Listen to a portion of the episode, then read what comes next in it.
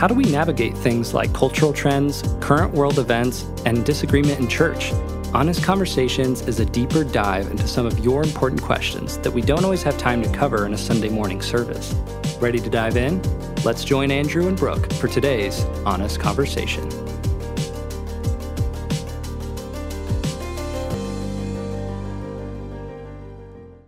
Are tackling sexuality today.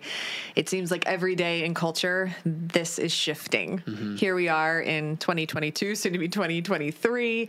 Not only is sexuality everywhere, it is now the identifier. Mm. So I want to start with a, a, wide view here of sexuality in biblical terms mm-hmm. and why did God create it? Why is it part of the equation? Yes. Why is it important to him? It's a great question. Yeah, let's start with let's start with the uh, the right thing. is what I hear you asking. Like, yes. So, yeah, sexuality is is it is part of who we are. It is a huge deal. It is amazing. It is from God, and we have to get confident and secure in that to have proper foundation on how to address perversions in our world. So, uh, we believe that God is. We believe that God created us in His image. That He created man, male, and female.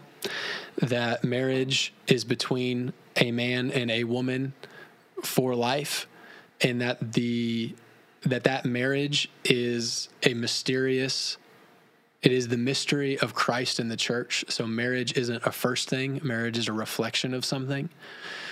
It's a reflection of Christ in the church.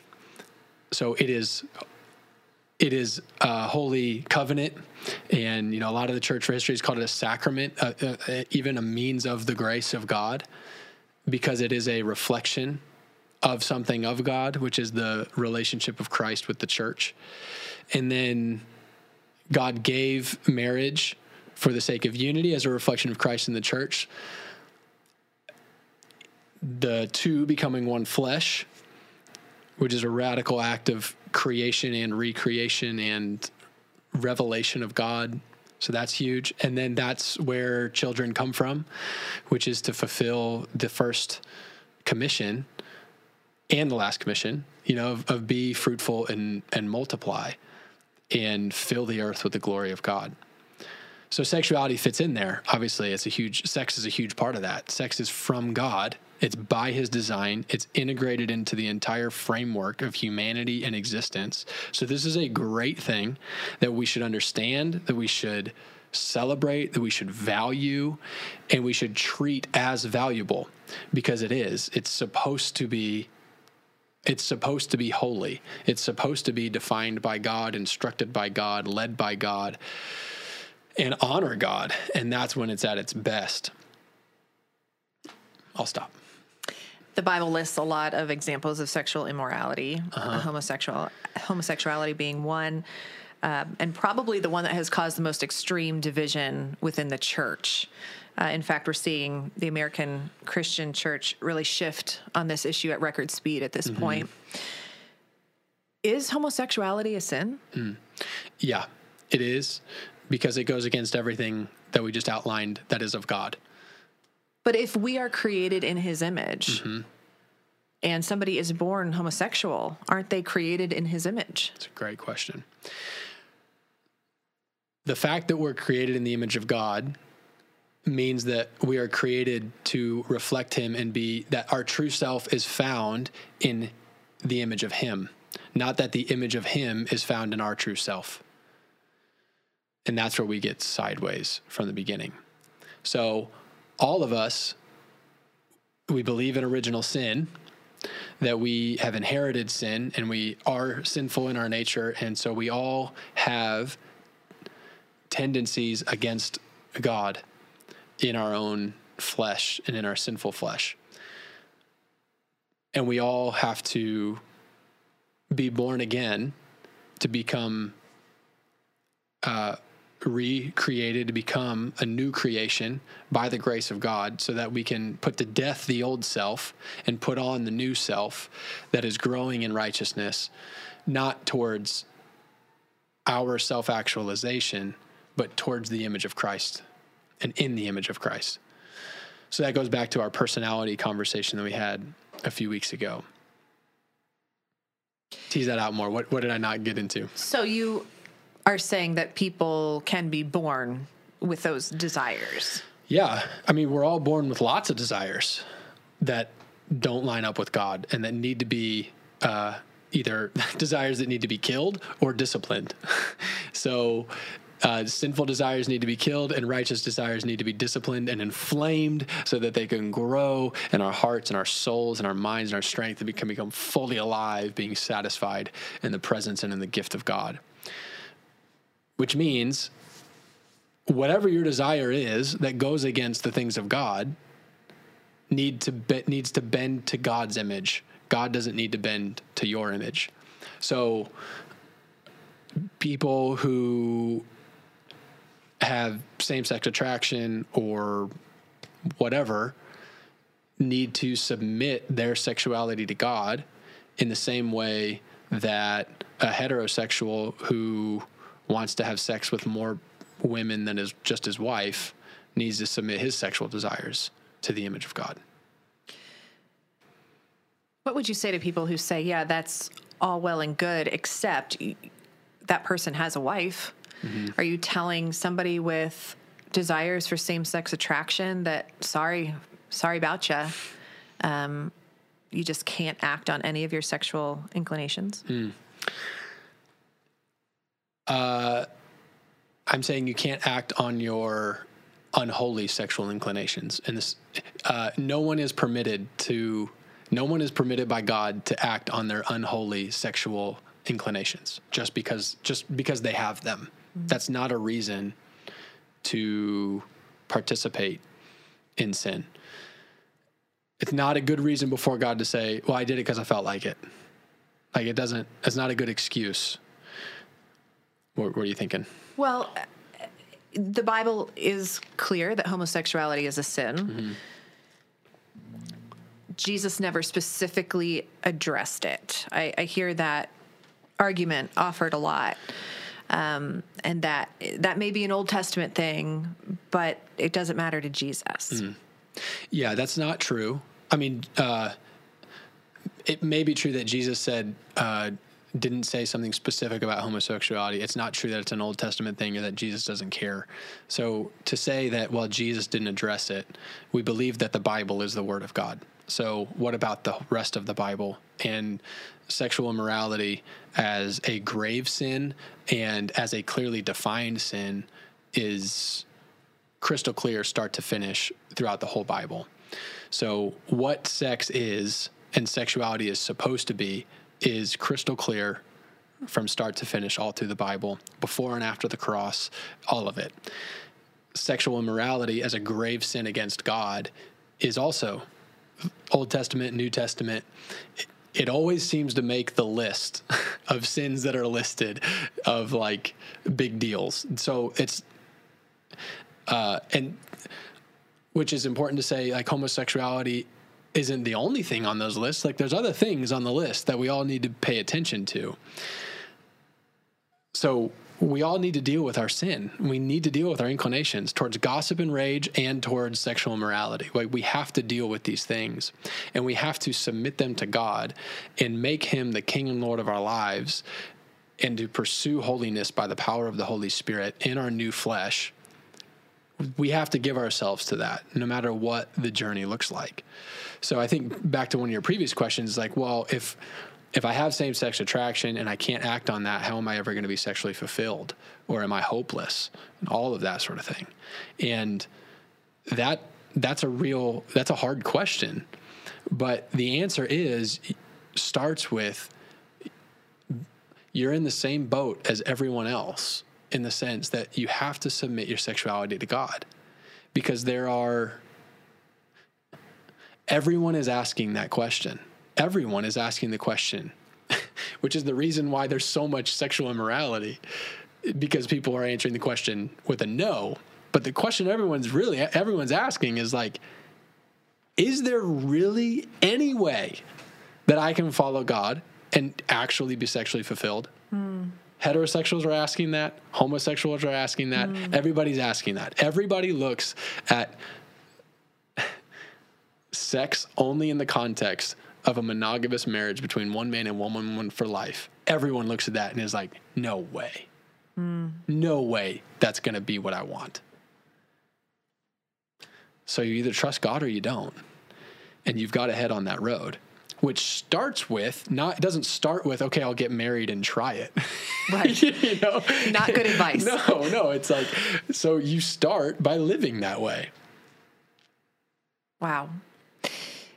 There are a growing number of churches and Christians um, beginning to uh, affirming, you know, homosexuality. Is there grace to live within that disagreement as Christians?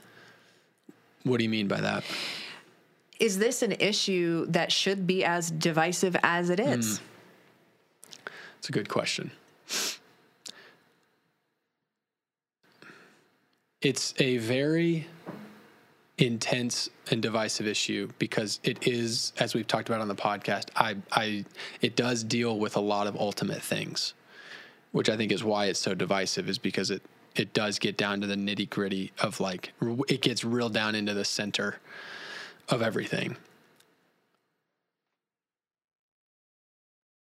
To the point where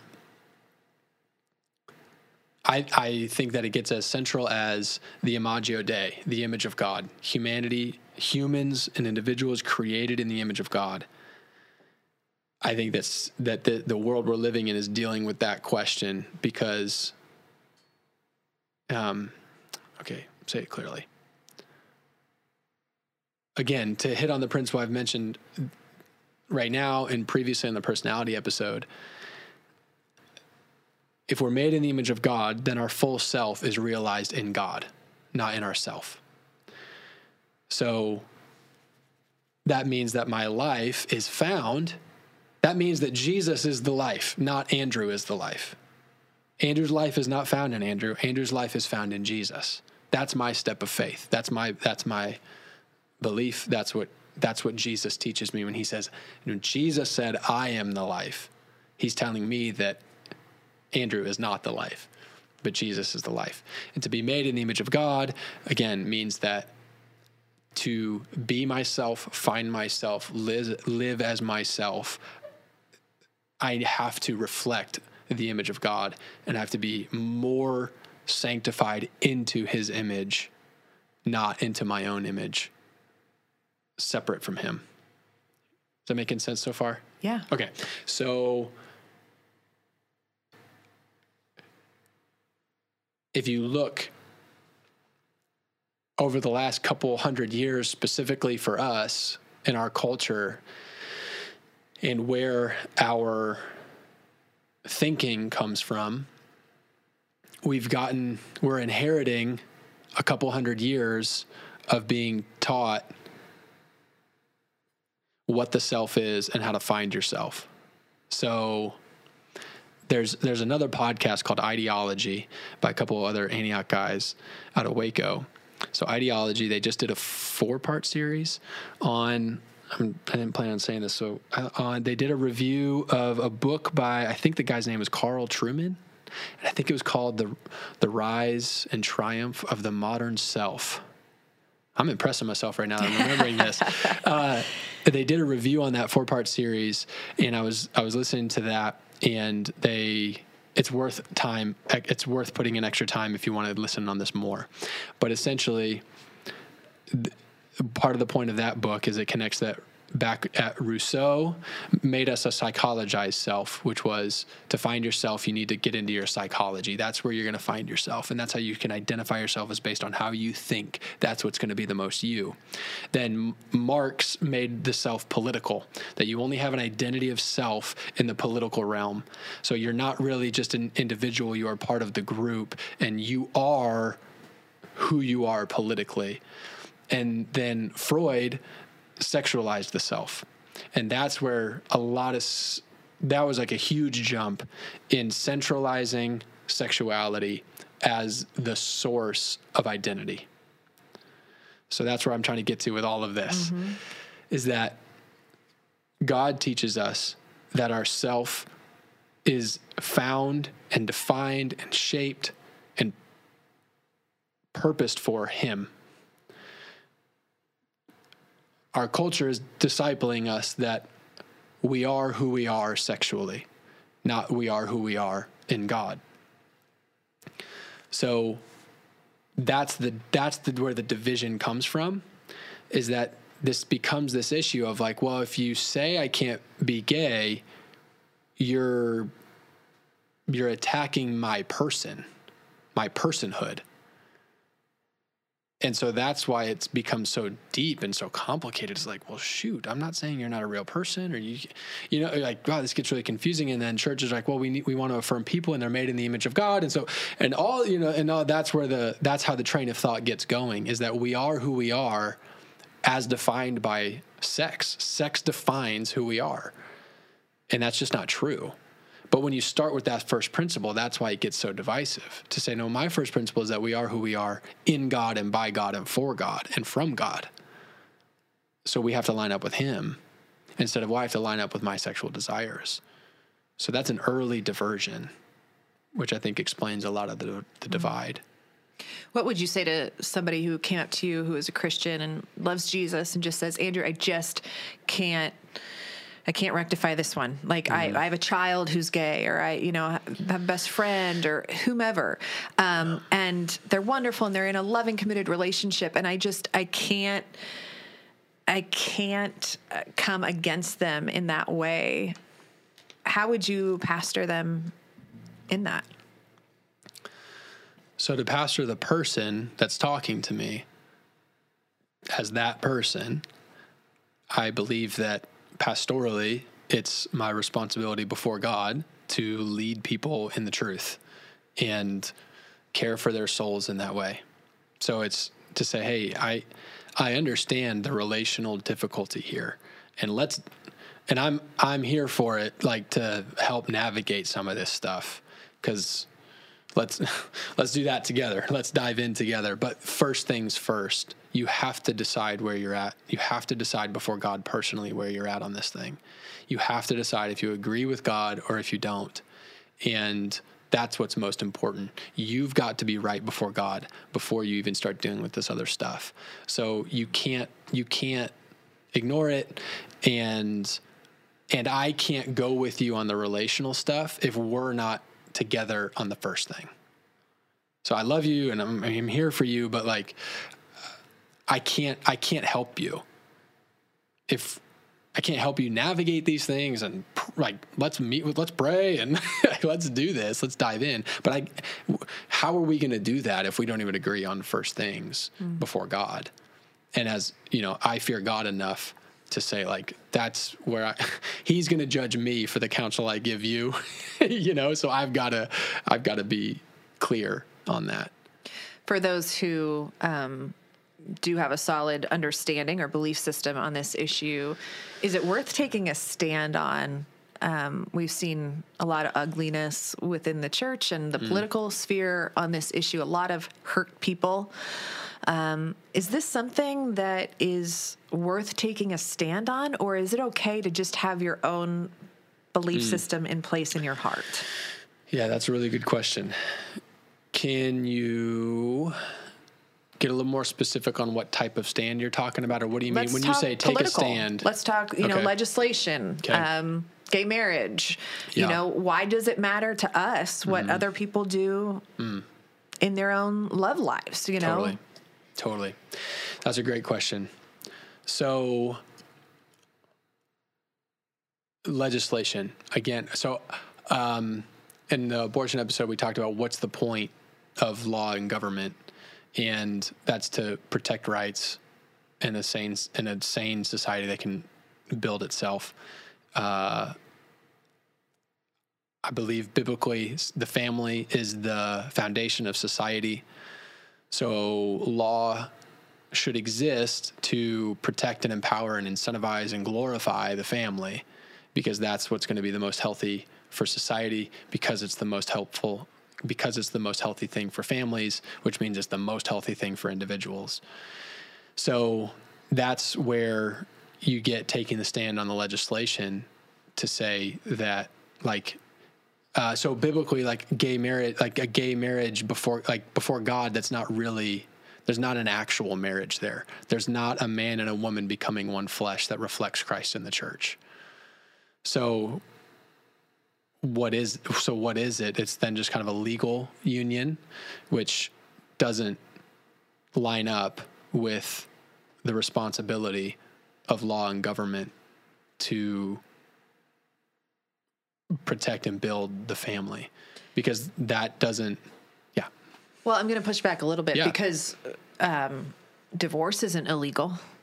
Why aren't we fighting for divorce to be made illegal? we Why, probably should be Really? i mean no fault divorce is like is a is an unspoken tragedy in our nation Okay.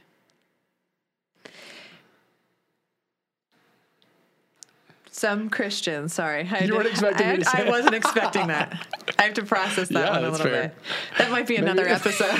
maybe it will be maybe it will be there is this divine balance of of truth and love. And how do we truly love those we disagree with, especially in this context where, um, man, you don't agree with certain things, you're going to get labeled pretty quickly as as hateful, bigot. Um, how do we truly love people and the way Jesus would? Because, you know, Jesus that's who he was drawn to you know people who um, were struggling the, the marginalized how do we how do we walk out jesus's love in this area It's a good question. I think that hits on part of the question you asked earlier that I didn't really talk to. so I'll try to go back to that a little bit and then we'll, because there's a lot there. I think those are really good questions. Um, we, uh, we shouldn't be mad at people like for their sexual morality in the sense of like um, angry at them about like and and and magnifying uh, magnifying for example like uh, for a lot of people maybe like homosexuality gets its own category of like it's the unforgivable sin Right. that makes me feel better about my own sin Right. about my gossip and rage that's also on the same list as sexual morality Yeah. we just you got we got to call that what it is and not do that and so where that has happened that's not helpful and it is hurtful and needs to be addressed so uh, I don't know exactly what that address is that you asked, but I think it's a comment worth worth making. Um, and then you, we talked about like affirming, and, and I think this comes into so the question you're asking about how do we love people like Jesus is that's actually really multi layered. There's the church, for example, like how do we walk this out in the church? Jesus was, you know, drawn to the marginalized and all this sort of stuff, and that's true and it's also it, that can also become a, a fairly imprecise comment because we can say well uh, jesus was drawn to the marginalized. The lgbtq community is fighting for equal rights in our society therefore they're marginalized. And i that's not that's that's not a connection. So jesus was drawn to yeah like the weak and the the poor and in loving them. And he was always abundantly clear about the need for repentance so everybody is drawn to Jesus. People will say, well, Jesus hung out with sinners, so we need to hang out with sinners too. And it's like, well, yeah, I mean, it's more that like sinners hung out with Jesus. like mm-hmm. they were drawn to Jesus because the most relevant thing to all of humanity is not fame or cool factor or money, even, it's holiness, because that's what we're most hungry for and in need for and bankrupt of is holiness. So Jesus is attractive because he's holy and he can and he can make us holy. So we're drawn to him, but we leave quickly if we don't want to be holy. Mm. If we if we don't want to repent. Yeah. So the only people who stuck around Jesus, who stuck, were humble and repentant people. People didn't stick with Jesus just because they were having a hard time. They stuck around Jesus because they they then wanted Jesus. They wanted to follow him. The church how does the church deal with this? You know, like can gay people come to church and all that sort of thing? And it's like, well, yeah, uh, can gay people come to church? Yeah, we we have had and might right now have gay people in in uh, that come to church, but the church the church is for repentant people. That's that's where we're all at. Is we're here because we have repented and are repenting. And that is the road we are on. We are on the road of repentance. So if any one of us stops repenting, the church will move on without us. Because we're going towards Jesus. We're on the journey of sanctification. We are walking on the upward call of Christ Jesus. We are headed towards that city whose foundation is built and set by God.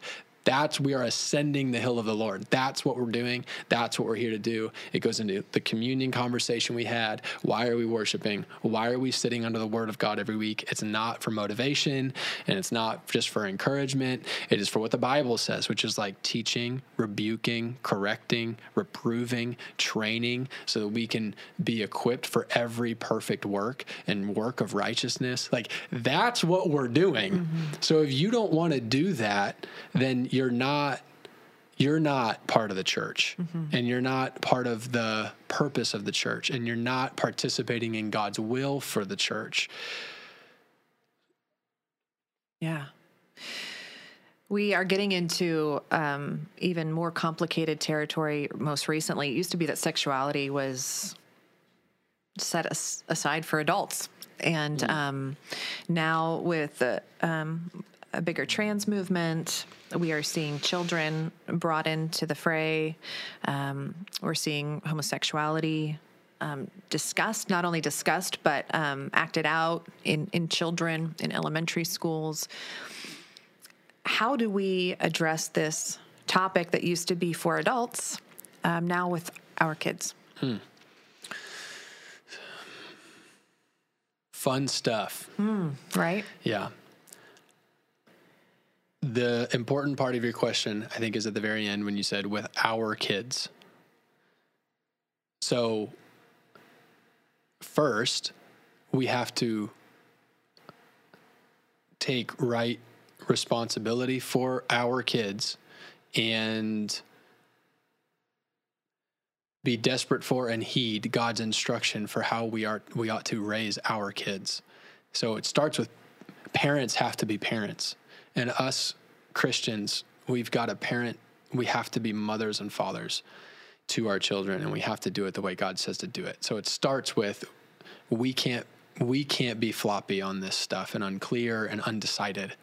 And there's there's a lot of people who are in that boat like I just don't know, like it's so hard to like I have a friend and all these sort of things and it's like again, the relational consequences of being a repentant Christian in relationship with people who are living and wanting to live in unrepentant sin are very real. It's these are the things that make the gospel and Christianity and our faith that make it real the heat that's getting turned up is not because we're getting more dogmatic or unloving or prudish or fundamentalist. The heat is getting turned up because we're being forced to actually be who we say we are at the most basic levels. We're being forced to actually decide if we really want to live holy or not. And that that button is getting pushed on every level, everywhere that we turn. So that's why it feels like this. It's not because this is extreme, it's because You can't get away with it anymore. You've got to make decisions on things. I don't know how I got on that, but Well, with kids, talking Yeah, about yeah, yeah, you know right. how, how you talk to kids, it's like you, you're saying, come at it clear. well, I'm saying first, first adults have to come at it clear. Yeah. Adults have to grow up and be adult Christians and say, I am going to make up my mind on things of holiness. I'm going to make up my mind on matters of sin for me and my house. Men need to stand up in their house and say, "This is the way that we go. This is the way that God's called the that us to be. This is my house and my family, and I'm responsible to God for it. And so I'm going to lead us towards the things of God, starting with me."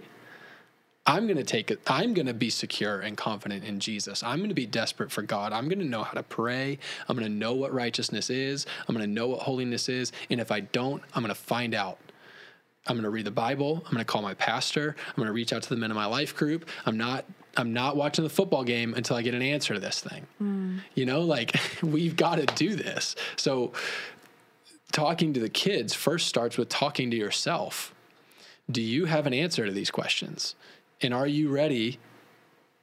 Are you ready to give an answer to, to these questions? And the first people you should be giving an answer to these questions to is your children, because they are being fed answers to these questions.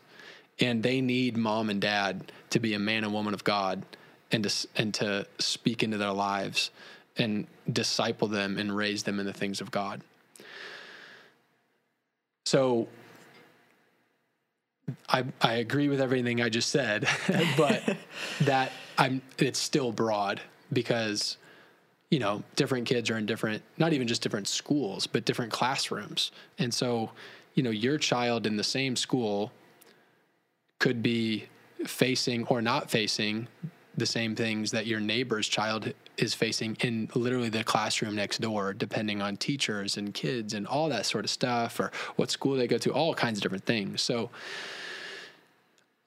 which go. so, uh, so specifically, so to be precise, you have to be in your child's world, and you've got to know what's going on, and a lot of the I think we should pause this and we should pick this up for our next episode Ooh. because there's a lot to go on. on here. Okay. Yeah. There's a lot. Talking to kids about tough topics. Yeah. Next week. Yes. Let's do it. All right. Thanks, Andrew.